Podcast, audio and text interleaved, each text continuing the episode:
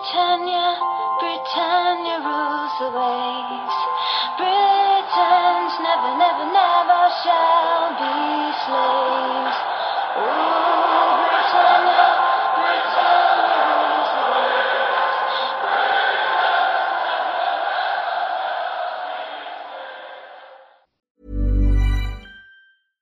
Sandra, and I'm just the professional your small business was looking for. But you didn't hire me because you didn't use LinkedIn jobs. LinkedIn has professionals you can't find anywhere else, including those who aren't actively looking for a new job but might be open to the perfect role, like me.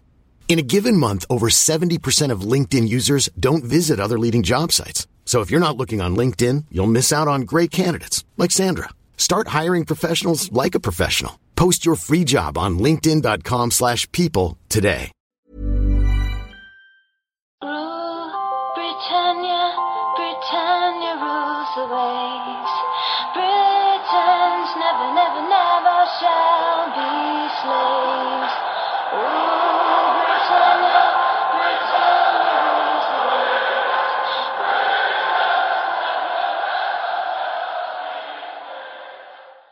Hej och välkomna till fjärde avsnittet av Svenska FPL-podden.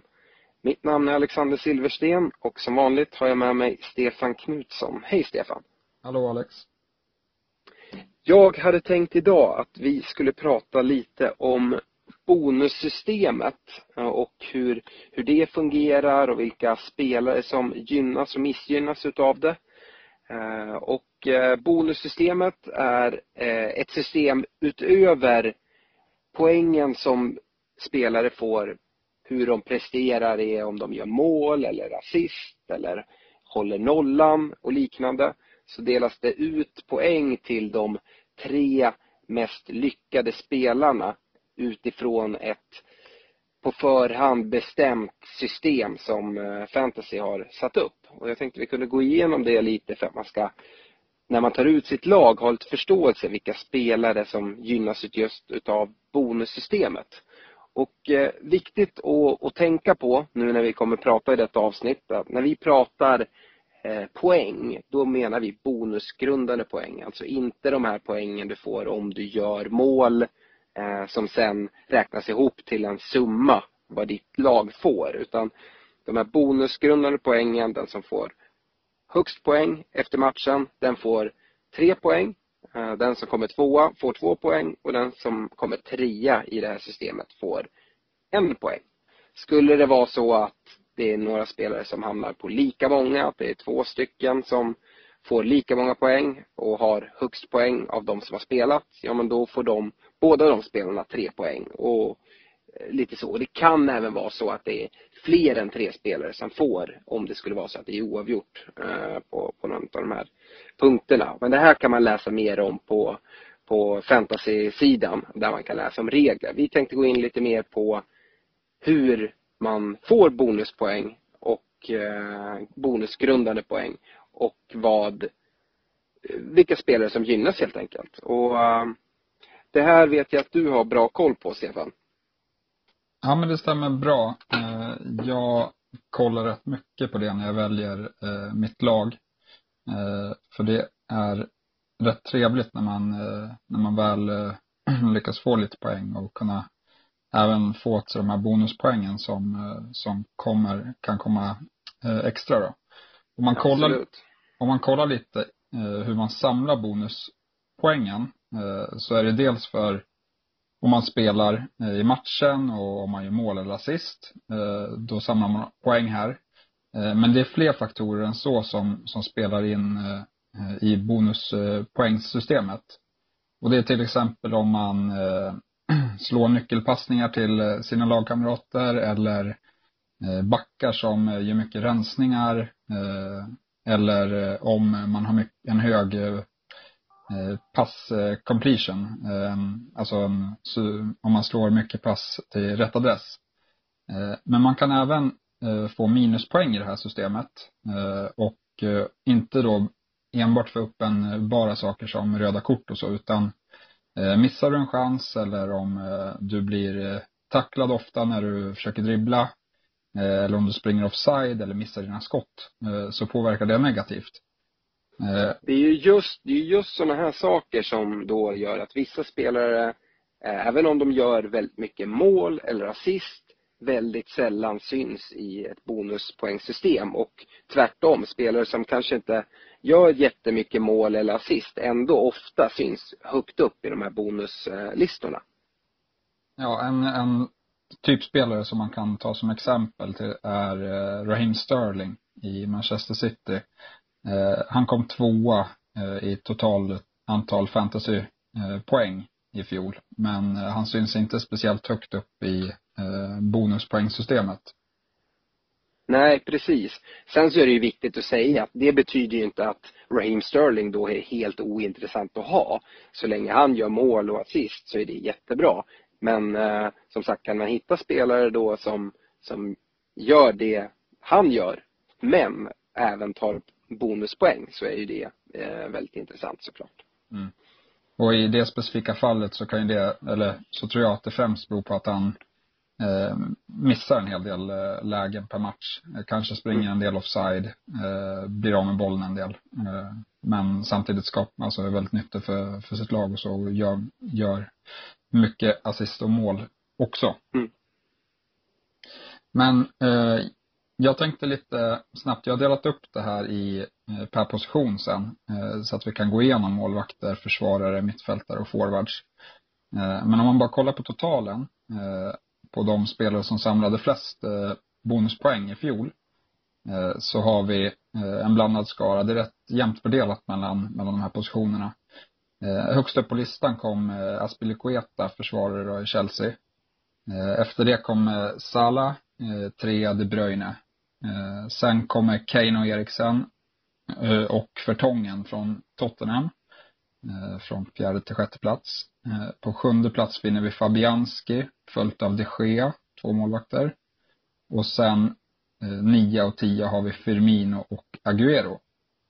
Eh, om man ska säga någonting här så så finns det ju vissa som är duktigare på andra än att samla bonuspoäng. Aspilicueta, han gör ju inte speciellt mycket Eh, mål till exempel. Han är ju där av, på grund av att han gör mycket annat eh, bra i bonussystemet. Medan en spelare som Salah, han har ju fått väldigt mycket poäng för sina, eh, sina mål som även ger eh, liksom poäng i bonuspoängsystemet. Eh, De Bruyne, han samlar mycket Eh, bonus på, på passningar och så. Eh, skapar lägen, mycket lägen till sina lagkamrater. Eh. Du får, du får rätta mig om jag har fel Stefan, men kan det vara så till exempel att en försvarare i Manchester City som ofta gör ganska många mål har rätt så svårt att få bonuspoäng. Jag menar om Agüero gör två mål och eh, Kevin De Bruyne gör, gör två assist och ett mål till exempel. Att det kan vara svårt för en försvarare, även om man håller nollan och så, att få bonuspoäng i ett sånt lag. Ja, absolut. då hänger det ju på att eh, City vinner med ett eller två mål skulle jag säga. Eh, deras backar är inte helt ointressanta. För om man kollar på till exempel Otamendi i fjol eh, så kunde han få en del, en och två bonuspoäng när de vann med lite mindre marginal på grund av att han liksom slår mycket pass till rätt adress längst bak där i city och gynnas utav, utav den anledningen. Och så, mm. så det, det är generellt så att backar i lag som har mycket bollinnehav kan vara rätt intressanta. Och då om man kollar på bonuspoäng så är det, så är det också lite vanligare eh, för mittbackar eh, kontra ytterbackar. Eh, rent, men det kan vi komma till mer när vi kommer till försvararpositionen. Ja. En intressant grej med, med, med det här, det, det finns ett mått som heter eh, där man tar bort eh, eh, alla poäng man får för mål, assist och hållna nollor. Och eh, enligt Fantasy Football Scout så har de benämnt det här baseline bonuspoäng. Eh, och det innebär då enbart allt annat som man samlar på sig eh, i, i bonuspoängsystemet. Eh, så då försöker man då neutralisera effekten av hur, hur troligt det är att en spelare gör mål eller assist eller håller en nolla. Eh, och kollar då på, ja men givet att man tror att ett visst utfall kommer ske i en match, vilka är då liksom, har störst sannolikhet att eh, få bonus i den matchen. Tror man till exempel att, eller har man en bra känsla av att, ja men den här omgången tror jag att Brighton kommer, kommer hålla nollan mot eh, de de möter. Ja men då kanske man vill försöka lista ut på förhand att vilka skulle då kunna kunna få bonus från den matchen om det är så att jag får rätt i min, i min förutsägelse. Då kan det kan skilja på sex poäng på en back eh, eller åtta, nio poäng på en back. Och, och, och, ha den backen som då tar åtta eller nio poäng, det, det, det gör stor skillnad eh, om man kontinuerligt kan ha bra chans att, att få in de bonuspoängen. Får jag gissa att Aspilicueta ligger ganska högt upp på de här baseline-delarna? Eh, det stämmer jättebra. Vi, eh, vi börjar dock eh, med, med målvakterna tänker jag. Eh, ja. Så får vi en, en, eh, ett bra flöde här från, från eh, målvakt upp till anfallare. Ja. Eh, målvakter kan ju, tar ju främst poäng i fantasy på, Eh, baserat på hur många räddningar de gör och hur många hållna nollor de, eh, de har. Eh, och då finns det ju ofta två strategier. Antingen väljer man en billig målvakt som håller mindre nollor fast har, får väldigt mycket skott på sig och samlar poäng på det sättet. Eller så tar man en lite dyrare målvakt i eh, där det sker var ett bra exempel i fjol eh, som höll eh, mycket nollor men fick även en hel del skott på sig. Det var rätt ovanligt i de Geas fall att, eh, att eh, man får mycket skott i, ett storlag. Det brukar ofta kunna vara att, eh, att man får mycket mindre skott där och att det kanske inte är speciellt intressant även fast de håller mer nollor än de här billigare målvakterna. Mm. Men om man kollar då på det här som, som jag benämner baseline bonus och kollar på hur snabbt de samlar per minut ihop sådana poäng. Eh, så, alltså ju, ju lägre siffra desto bättre. Eh, och då har vi två målvakter i Fabianski och Butland som samlar en sån här bonuspoäng var 5, eller var femte minut ungefär, lite drygt. Eh, de toppar listan. Följt av Nick Pope i Burnley. 5,4 minuter tar det för honom att samla in en sån. Och sen har vi som fyra och femma Adriano Pickford eh, om man ska nämna de här fem eh, lite mer så tycker jag att Fabianski är fortsatt intressant. De åkte ju med Swansea. Eh, men eh, han är värvad till West Ham i år. Eh, där han, jag räknar med att han kommer vara eh, första val där. Eh, vilket då gör Adrian eh, mindre intressant på listan, som, som också var med. Eh, Butland, han kostar tyvärr 5,0 i, i och detsamma med Pope eh, i Burnley. Eh, nu, nu är även Pope eh, axelskadad här. Eh, och eh, Pickford kostar också 5,0. Så, så utav de fem så tycker jag att eh, Fabianski står ut som, som ett av de bättre alternativen där. Eh, Butland, just... är inte det Stokes målvakt som åkte ut? Det stämmer bra, eh, nu när jag ser på listan. Eh, och han är väl inte värvad. Jag tror inte han är värvad av något Premier League-lag. Nej, uh, precis. Så, så det gör väl egentligen analysen ännu viktigare att utav de målvakterna så, så, så tycker jag att Fabianski eh, ser väldigt intressant ut. Sen, sen kan det vara så att eh, han kommer till ett West Ham som kommer släppa in en hel del mål med, med Pellegrini som, som tränare. Eh, men, men eh, mycket skott eh, kommer han nog få på sig även i år. Eh, kollar vi lite längre ner på listan så har vi eh, en, en målvakt som Matt Ryan i Brighton eh, som samlar de här bonuspoängen eh, i, i, en bra, eh, bra rate. Han kostar också 4,5. Eh, annars får man gå ner lite och hitta faktiskt eh, de Gea rätt bra med på den här listan också. Var sjätte, mm. sjätte minut ungefär. men då har vi det problemet att han är prissatt till 6,0 i, i år. Eh, en, en fråga där. En, en målvakt som eh, kommer vara ganska, eh, ganska hög ägarandel som jag tror, som är lite dyrare. Det är Ederson i Manchester City då de släpper in ganska få bollar jag kan tänka mig att han får rätt få bonuspoäng. Sen får man mycket nollor. Men hur ligger han till på listan om man ser till, till förra året? Eh, ja, men han, han är sämre än, än de Gea. Eh, han ligger rätt långt ner. Han samlar eh, bonuspoäng var 6,4 minut då.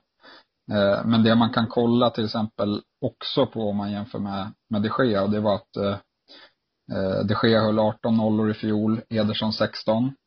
Men de Gea fick 116 skott på sig medan Ederson endast fick 58 skott.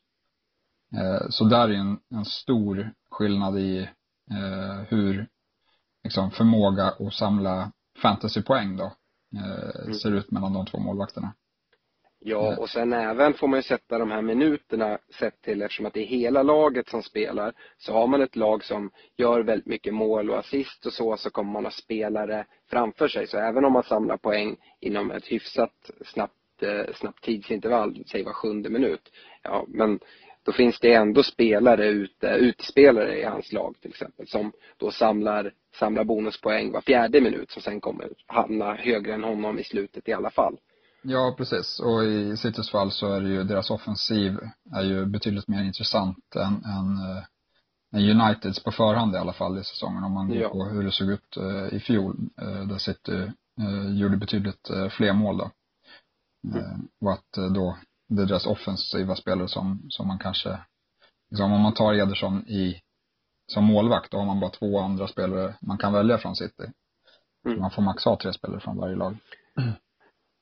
Ska vi sammanfatta det med att om man eh, tycker det är intressant att få bonuspoäng också så på sin målvaktsposition, att man då bör ha en målvakt kanske från ett eh, lite eh, ett lite sämre lag på förhand som kommer få fler skott emot sig. Det stämmer bra och jag tycker Fabianski och Matt Ryan är bra alternativ. Eh, man kan lämna, skulle det vara så att Fraser Forster blir första målvakt i SA-15 så han och eh, även Jonas Lössel i Huddersfield eh, rätt intressanta val. Ja. Då går vi över till, till försvararna då. Här, försvaret tar ju primärt poäng för hållna nollor. Men man kan ju även få poäng för att, för mål och assist. Och bonuspoäng som också är en, en stor faktor på när, när jag väljer försvarare i alla fall. Och på mm. den här, ja. ja. det jag tänkte bara säga här, något som, som jag vet, det är ju att till skillnad från vanliga fantasypoäng så får ju, där får ju backar fler poäng än forwards till exempel och fler poäng än mittfältare om de gör mål. Eh, men i bonuspoängsystemet är det ju omvänt eftersom att försvararens fokus inte är att göra mål. Så det är forwarden får ju fler bonusgrundande poäng när han gör mål än, än när en försvarare gör mål. Ja, det stämmer. Det är, det är lite invecklat. Men, men det man kan säga att för att en forward ska få bonus, då måste, de, då måste man nästan göra mål eller vara väldigt eh, duktig på att samla eh, andra bonuspoäng. Eh, mm. Medan eh, en målvakt, eller en försvarare som, som gör mål, då, då måste han det, det, är nästan viktigare att han håller nollan och, och gör det bra defensivt i bonuspoängsystemet än att han går in och knoppar in en hörna. Yes. Men, men utav spelarna, då finns det ju en som står ut rätt rejält och det är ju Aspilicueta. Eh, han samlar också eh, drygt, eller var 5,1 minuter tar det för honom att samla en sån eh, bonuspoäng eh, som inte är eh, för nollor, assist eller mål.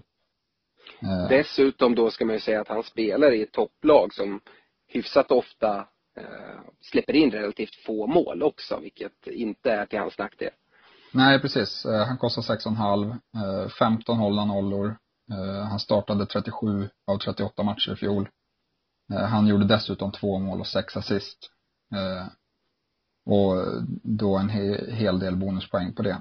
Eh, just på grund av att han, han är så duktig på att samla de här bonusgrundande poängen.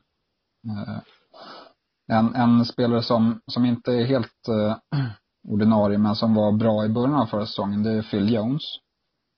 Han är också, han ligger också högt upp på den här listan. Sen har vi rätt många spelare som, som inte jag tycker är intressanta. Milner toppar faktiskt list, hela listan, men han står som mittfältare i år. Eh, vilket gör att eh, han faller bort. Eh, sen har vi Joe Gomez i Liverpool som är trea.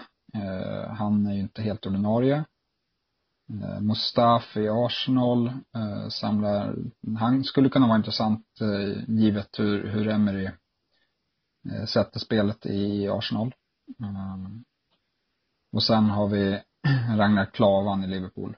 Men han är inte heller ordinarie så, så det är rätt många listan ser lite ut så här i, i början att eh, det är många som inte är ordinarie. Jag får gå ner till eh, eh, nästa intressanta spelare som jag tycker eh, kommer här på är Mamadou Sakho eh, som samlar in bra med bonus. Och det såg man också eh, på hans, han gjorde bara 18 starter i fjol, men han fick, han, jag vet att han drog ihop 18 bonuspoäng också på de 18 starterna.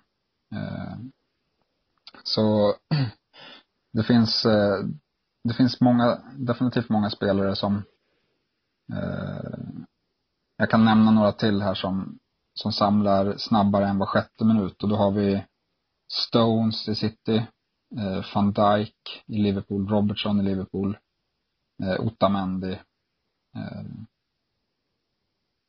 Ja, det är några exempel. Jag vet inte Alex om du har några spelare du vill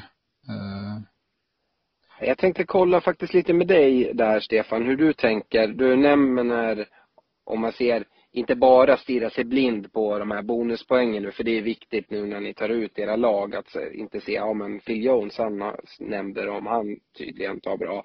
Det ska ju vara spelare som, som spelar, eh, men de får jättegärna då vara bra bonusspelare också. Eh, och du nämnde Mamadou Sakho i eh, Crystal Palace. Du eh, nämnde Aspilicueta i Chelsea också. Eh, är det några fler som du tycker att utöver att de är bra i bonussystemet kan vara rätt så intressanta som du kanske till och med kikar lite på för ditt lag i, i fantasy då? Om man inte bara stirrar sig blind på bonussystemet men att de, de är duktiga där.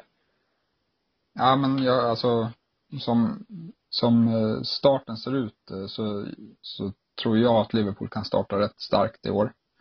Eh, då har vi både van Dijk och Robertson eh, som jag både, jag är intresserad av båda, jag har väl inte bestämt mig riktigt. Jag tror att, eh, tror att jag går på Robertson men, men de är rätt, de samlar bonuspoäng i rätt, i rätt samma takt. Och där van Dijk då, förhoppningen är att han ska göra mål på hörna eller fasta situationer medan Robertson kanske kommer göra lite fler assist. Och givet att de har bra eh, matcher i början här och eh, man inte vet så mycket om vilka som kommer liksom långsiktigt spela de två andra platserna i backlinjen så, så tycker jag båda de är intressanta. Har du någon spelare från något eh, lite mindre lag som kostar lite mindre? Nu både Robertson och van Dijk går ju på 6,0. Har du någon spelare som kanske kostar ner mot 4,5 och sådär som ändå kan blanda sig i bonuspoängen, som du tror? Eh, baserat på det här så Kiko Femenya i Watford, eh, han var inte heller helt given, han gjorde 19 starter i fjol. Eh, men, men han helt given så, så var han eh, bra på att samla bonuspoäng. Eh, det är en billig back, 4,5. Eh, vad har vi mer på listan? Annars får vi gå ner lite längre, då har vi Schindler eh, i Huddersfield också 4,5. Han är helt given. Eh, så det tycker jag är en bra billig back i, fantasy då. För han har chans på bonus hela tiden och eh, eh, som sagt eh, möjliggör för att ha dyrare spelare offensivt. Ja, det är just de här delarna jag tycker är väldigt intressant att kolla på bonus, eh, hur bra de är på att plocka bonus. När man kollar och ska välja en, liksom, kanske utfyllnadsspelare som i det här fallet i sitt försvar. Att, ja men okej, okay, jag ska ta in någon från Huddersfields backlinje. Alla kostar 4,5. Ja, vad är det som gör, vilken ska jag välja? Då är det ett perfekt läge att kolla lite. Ja men hur ser det ut med vem utav dem är mest trolig att kunna få bonuspoäng? Eh, för håller de en nolla eller eh, så, så kan det vara att, ja, men som sagt, de får 6 poäng. Men att då istället kunna få 8 eller 9 poäng då är det ju helt plötsligt intressant. Och de, de spelarna kommer man kanske inte spela, de här 4,5 backarna i ett sånt lag när de möter topplagen. Men om de möter någon, någon annan lite eh, lag som förväntas vara lite längre ner i, i tabellen så kan det vara intressant att spela en sån back eh, och då kunna snå åt sig några bonuspoäng. Mm. Eh, men, men som sagt, det är relativt få billiga backar som, som rankar högt eh, här utan, utan man, man brukar få betala li, lite mer för, för att ha en bonusback då. Eh, men ja. Schindler är ett exempel som skulle kunna vara en sån spelare. Mm. Ska vi gå vidare på mittfältarna? Absolut, mittfältarna, där blir det ju lite annorlunda tänkt. För här kan man ju till exempel tänka att man ska ha eh, liksom en Salah, en eh, någon så, eller en Sterling som gör väldigt mycket mål, assist. Eh, eller så kan man tänka eh, att man ska ha någon som har bra chans att plocka bonus när de spelar bra. Eh, och då finns det några spelare här på listan som, som jag tycker eh, är intressanta. Eh, och eh, om man ska gå på de som är helt ordinarie eh, så, så kommer man ner på De Bruyne som är väldigt skicklig på att samla in sådana här bonuspoäng. Eh, utöver att han, han gör en del mål och eh, rätt många assist. Eh, han och eh, eh, Hazard är väl de två dyra spelarna som, som rankar bäst här. Eh, Hazard hade ju lite av en mellansäsong i fjol. Han, jag skulle säga han trivdes väl inte helt fullt ut i Contes eh, extrema eh, kontringsfotboll. Eh, utan han skulle väl vilja spela mer offensivt och vi får se om han blir kvar i Chelsea här under Sarri för det skulle kunna vara en väldigt intressant spelare i en, i en liksom med Sarri, en offensiv fotboll och Hazard kommer då vara den spelaren som plockar mest eh, bonus i det laget, det är jag helt övertygad om. Ja, och utöver bonusen så kommer han göra mål och assist. Precis, att, precis. Mm. Eh, annars, eh, en, jag tror, jag tror, vi ska nog nämna Christian Eriksen också. Han är också duktig på att samla bonuspoäng. Eh, inte, li, han, inte lika duktig som De Bruyne och Hazard, men han är ändå en spelare som, som eh, kan ta en del bonus. Eh, och kan väldigt ordinarie och eh, gör både mycket mål och assist.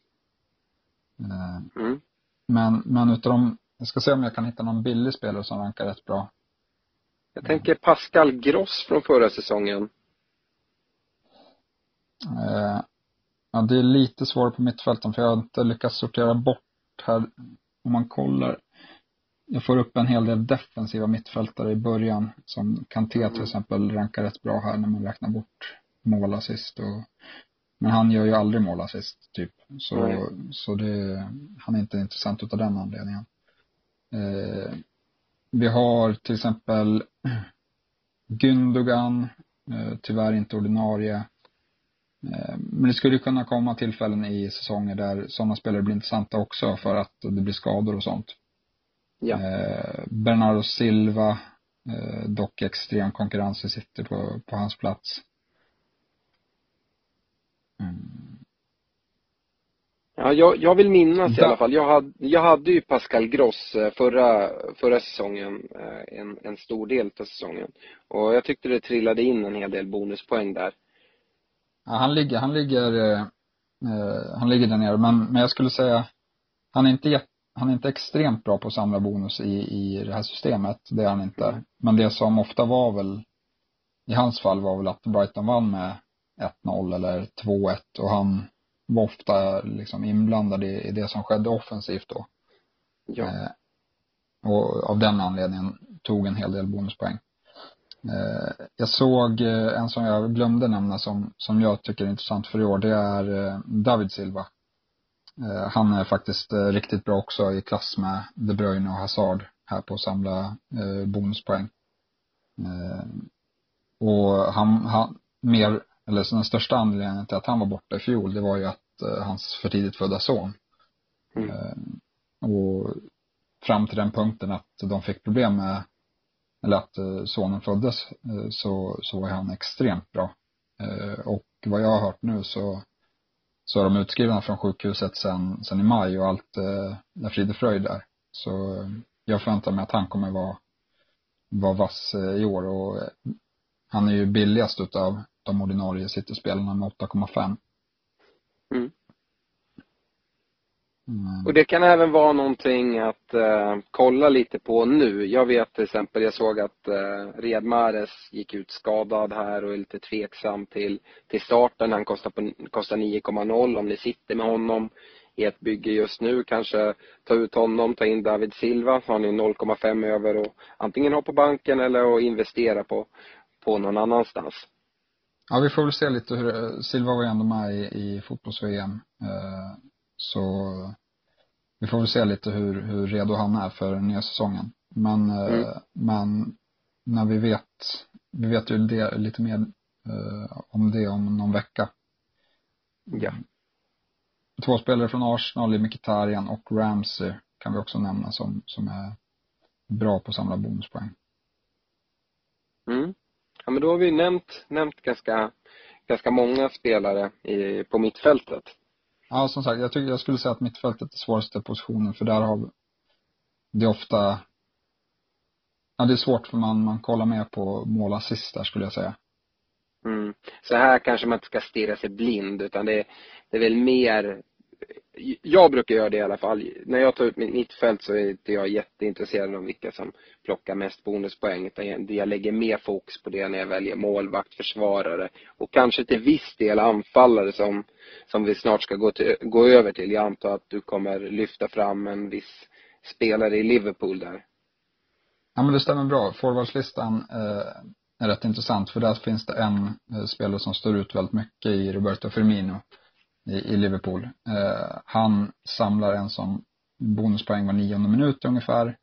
Eh, om man ska jämföra det med liksom, övriga toppspelare så, så ligger de mellan var femtonde till var tjugonde minut ungefär eh, på forwardsidan. Så mm. han, Firmino är en utav få forwards som faktiskt kan ta bonus när han inte gör mål på grund av att han gör så mycket annat eh, bra under matcherna. Och det är en av de stora anledningarna till att, att jag lyfte honom när vi hade laggenomgången. Att det är en av de första spelare jag plockar ut när jag eh, gör mitt lag och det är inte bara den här säsongen utan har varit tidigare också.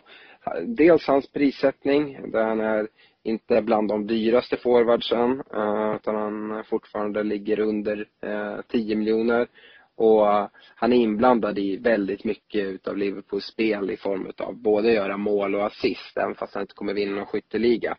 Och sen även just bonuspoängen som trillar om, in omgång efter omgång. Yes. Eh, annars eh, så, så har vi eh, Agüero. Eh, är fyra på listan här. Eh, var tolfte minut samlar han in en, en bonuspoäng. Eh, han är väldigt bra på hemmaplan också så jag skulle säga att eh, Aguero på ett led är ett bra kaptensval eh, av, av den anledningen. Eh, men, men i övrigt så, så kan det vara svårt att motivera en investering på 11 på en forward som inte kommer starta över 25 matcher troligtvis.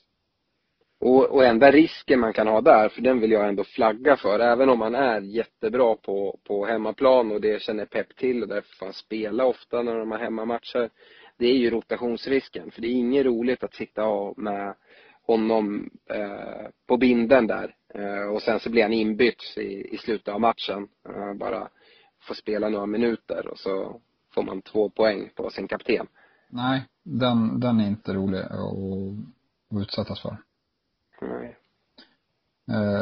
Jag ser en spelare som jag har blivit allt mer intresserad av nu när jag sett Arsenals försäsongsmatcher är Lacazette. Eh, han kostar 9,5 i år. Eh, men det skulle mycket väl kunna vara så att han blir Arsenals toppforward för att Aubameyang har spelat rätt mycket ute till, eh, till vänster i anfallet här på försäsongen. Med Lacazette i mitten. Så jag är inte helt säker på vad Emery kommer välja där. Men i Lacazette så har man i alla fall en, en forward som, som gör en hel del mål. Och när han gör det så tenderar han också att få, få bonuspoäng där. Mm. Men det är, så, det är som vi nämnde tidigare i det här avsnittet att generellt sett kan man säga för att en forward ska få bonuspoäng krävs det eh, att han gör mål. Och här kommer ju även in sådana, det finns vissa spelare som springer väldigt mycket offside. de har också svårt då att få, få, få de här tre bonusen ofta, även om de gör mål. Så det är viktigt att tänka på. Absolut. Mm. Utifrån det här då, och nu när vi är på forwards, två spelare som tidigare säsonger har stått listade som mittfältare och nu är klassade som forwards är ju Zaha i Crystal Palace och Arnautovic i West Ham. Och uh, denna byte av position borde ju även då kunna påverka deras insamling utav bonus. Skulle du säga att det är negativt eller positivt för dem att de nu står listade som forwards sett till bonuspoängsystemet? Ja, men sett till bonuspoängsystemet så ska det vara positivt för att de får mer bonuspoäng när de gör, eh, när de gör mål. Helt enkelt. Eh, mm. Det ger 24 bonus för, för en forward medan när de stod som mittfältare så gav det 18 poäng. Men om man kollar på helheten så, så är det nog negativt för att de tappar även eh, fantasypoäng på mål där de bara får, de får ett poäng mindre eh, nu. De får fyra poäng när de gör mål istället för fem. Eh, och de får inga poäng om laget skulle hålla nollan, vilket eh, inte West Ham och, eh, och Crystal Palace gör jätteofta. Eh, men, men som sagt, de här extra bonuspoängen tror jag ändå eh, inte väger upp det. Eh, men jag tror inte att det gör någon jätteskillnad. Så om man kollar på vad, ungefär vad de tog för poäng i fantasy i fjol så borde de liksom kunna ligga där om de presterar lika bra. Och i vissa fall så, eller jag tror att i båda fallen så börjar de faktiskt leverera bättre. Så när de blev uppflyttade som forwards på, i lagen liksom att eh, Arnautovic presterade mycket bättre som forward än vad han gjorde som mittfältare. Och samma med Zaha. Han presterade mycket mer, han gjorde mycket mer mål eh, där uppe än som yttermittfältare. Ja, så det, för det är det jag vill egentligen lyfta fram lite grann. Att det har varit mycket snack om det. Att ja, men, nu är de klassade som, som anfallare och då kommer de tappa i ja, men, hållna nollor och i ja, poängen då för när de gör mål. Uh, det här kan ju väga upp lite utav det. Och precis som du är inne på, Crystal Palace och West Ham. De håller ju inte nollan match efter match. så Det är inte så att de har fått den här enpoängaren i liksom 19 utav 38 omgångar utan det har varit någon poäng här, någon poäng där. Och det kanske kan vägas ut ganska jämnt med det här bonuspoängsystemet snarare än de här att de får en pinne mindre när de gör mål. Ja men absolut, absolut. Och de skulle jag bara vilja säga, både Sa och Anautovic, jag har följt lite försäsong här och båda två ser rätt heta ut och verkar eh, sparka in en del bollar. Så att de eh, Båda kostar ju 7,0. De kan, det, det, kan vara intressanta alternativ att, att titta åt på forwardspositionen. Att ha någon av dem i alla fall. Ja, jag är, jag är väldigt sugen. Jag kan nog inte bestämma mig. Det kanske blir så att jag kommer starta med båda två. Jag tycker, jag gillar inte West Hams eh, schema men, men eh, Arnautovic verkar onekligen vara i bra form. Mm. Är det någonting mer du skulle vilja lägga till kopplat till, till bonussystemet? Nej, inte kopplat till bonussystemet i, i sig. Jag kan bara väl säga att all den här statistiken jag har tagit fram, den kommer från sidan Fantasy Football Scout där jag har ett eh, premiumabonnemang. Eh, och då får man tillgång till väldigt mycket statistik där man kan bygga upp sina egna eh, tabeller och liksom eh, där man vill ta fram saker som man tycker själv tycker är intressant. Eh, ja. Så, de, så den sidan vill jag väl bara eh, liksom slänga in en rekommendation på. Det finns mycket gratis eh, material där. Och mm. eh, jag har valt eh, att betala, det kostar ungefär 150 kronor per, per säsong och, få tillgång till det här. Men, men jag skulle även rekommendera om man inte känner till sidan att gå in där och läsa deras gratismaterial för det är en hel del intressanta saker. Ja, jag har faktiskt första gången för i år betalat för den här tjänsten. Eh, och eh, som sagt, vi nämnde den i våra tips och tricks i avsnitt nummer två. Eh, och gå gärna in där och kika för det finns mycket bra material som Stefan nämner. Och äh, det, är, det är en bra sida helt enkelt och man kan få mycket, mycket tips och inspel därifrån och lite de går igenom lite försäsongsmatcher och sådana saker och hur det har sett ut för, för de olika lagen om inte du har något mer kopplat till bonussystemet så tycker jag att vi är ganska nöjda där va? Ja, men det, kän, det känns bra. Eh, sen kan man ju alltid gå in och liksom läsa exakt eh, vad man får eh, bonuspoäng, eh, liksom vad, hur man samlar de här bonuspoängen på fantasy fotbollssidan, där det står i, i reglerna. Precis. Eh, det jag vill säga också, jättekul att det är så många som, som lyssnar på oss. Vi ser att eh, lyssningarna rasar in och eh, det är många som gillar oss på vår Facebook-sida, Svenska FPL-podden. Om ni inte gillar oss där så gå gärna in och gör det. Och gå med i vår liga, det trillar in där också. Ligakoden hittar ni på Facebook-sidan. men den är annars 300 826 63011. Och eh, ju fler vi är med där, desto roligare. Eh, kan mäta sina krafter och tanken är också att under säsong sen att vi kanske i podden kan, kan få möjlighet att eh, ringa upp och prata med någon som, som det går väldigt bra för i ligan och stämma av lite om, om han eller hon vill dela med sig av några tips. Eller om man vill hålla dem för sig själv. Men det kan ändå vara intressant. Så det vore jättekul om ni går med där och sprid vår gospel. Prata med vänner och bekanta som som spelar fantasy att eh, de ska lyssna på vår podd och, och, följa oss där. Har ni några frågor som ni vill att vi tar upp eller några ämnen på för podcasten som ni vill att vi pratar om så hör jättegärna av, av er till oss. Ni kan antingen höra av oss på Facebook-sidan alternativt då skicka ett mail till svenskafpl gmail.com vi blir jätteglada för alla som hör av sig och tillrop och har ni någon feedback på vår podd, skicka den också. Vi är jätteglada för alla interaktioner. Eller vad säger du Stefan? Jo, men det är jättekul att, eh, att eh, det strömmar in så mycket folk som är eh, nyfikna på, på det vi gör. Och det hoppas vi såklart att fortsätta. Ja. Och med det så tackar vi för avsnitt fyra. Vi återkommer väl med ett nytt avsnitt här om en vecka ungefär.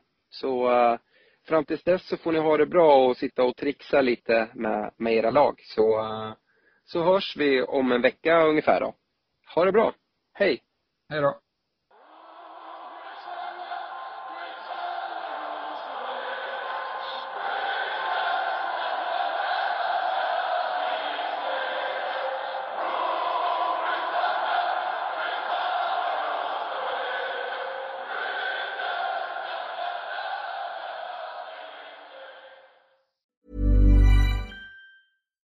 Deserves the best, and there's no better place to shop for Mother's Day than Whole Foods Market. They're your destination for unbeatable savings, from premium gifts to show-stopping flowers and irresistible desserts. Start by saving 33% with Prime on all body care and candles. Then get a 15-stem bunch of tulips for just $9.99 each with Prime. Round out Mom's menu with festive rosé, irresistible berry chantilly cake, and more special treats. Come celebrate Mother's Day at Whole Foods Market.